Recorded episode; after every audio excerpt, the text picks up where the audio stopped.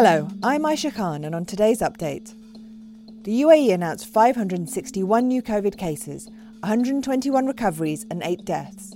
This brings the total cases in the Emirates to 13,599, with a total of 2,664 recoveries and 119 fatalities. The global number of cases has passed 3.4 million. France is to extend its health emergency imposed to fight the coronavirus by two months, with anybody entering the country having to remain quarantined for two weeks. In the UAE, Abu Dhabi and Sharjah malls begin to reopen. Yas Mall and Galleria Mall are already open, and malls in Sharjah will be open from today. Restrictions still apply, with shops having to ensure they are no more than 30% full capacity. Thermal and temperature scanners will be in use, and shoppers must wear masks with customers in Sharjah also having to wear gloves. Schools in the UAE are to be inspected on their e learning quality. Inspectors will be able to jump into virtual classes to observe teachers and pupils, while principals will be interviewed by officials. The Ministry of Education and Dubai, Abu Dhabi, and Sharjah education regulators will assess public and private schools this month. Each school will be subject to virtual inspections lasting about five hours. The International Monetary Fund has approved $220 million in emergency assistance for Afghanistan to help the country cope with the economic fallout from the coronavirus pandemic. Afghanistan's economy is forecast to contract 3% this year, assuming the pandemic is contained by the third quarter, a major reversal from the 3.5% expansion previously projected.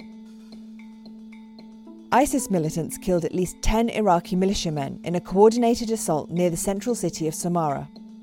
Security officials are concerned that the extremist group that once controlled large areas of the country is staging a comeback. It is the latest in a series of attacks in recent weeks that come as authorities are grappling with a worsening economic crisis and trying to contain a coronavirus outbreak. Now over to Jason von Berg for what's trending. Conversation is picking up about the Eurostar at the moment. That's because as of tomorrow, passengers using the railway service will be required to wear face masks. Guidelines announced by the French and Belgian governments are as part of measures to cut close contact transmission of the coronavirus.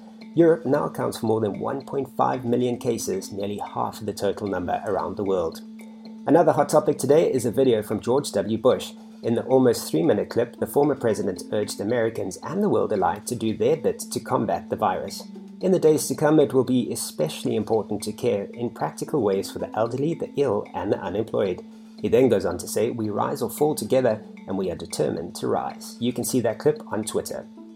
Also, still being discussed is the latest on Saudi Arabia's Red Sea project. Developers behind the project revealed the location for the resort of overwater villas to be built around four of the site's islands. A team of snorkelers, scuba divers, and boatmasters assisted the team in placing markers on the seabed to help ensure no damage to coral reefs. You can have a look at that video on our Facebook page.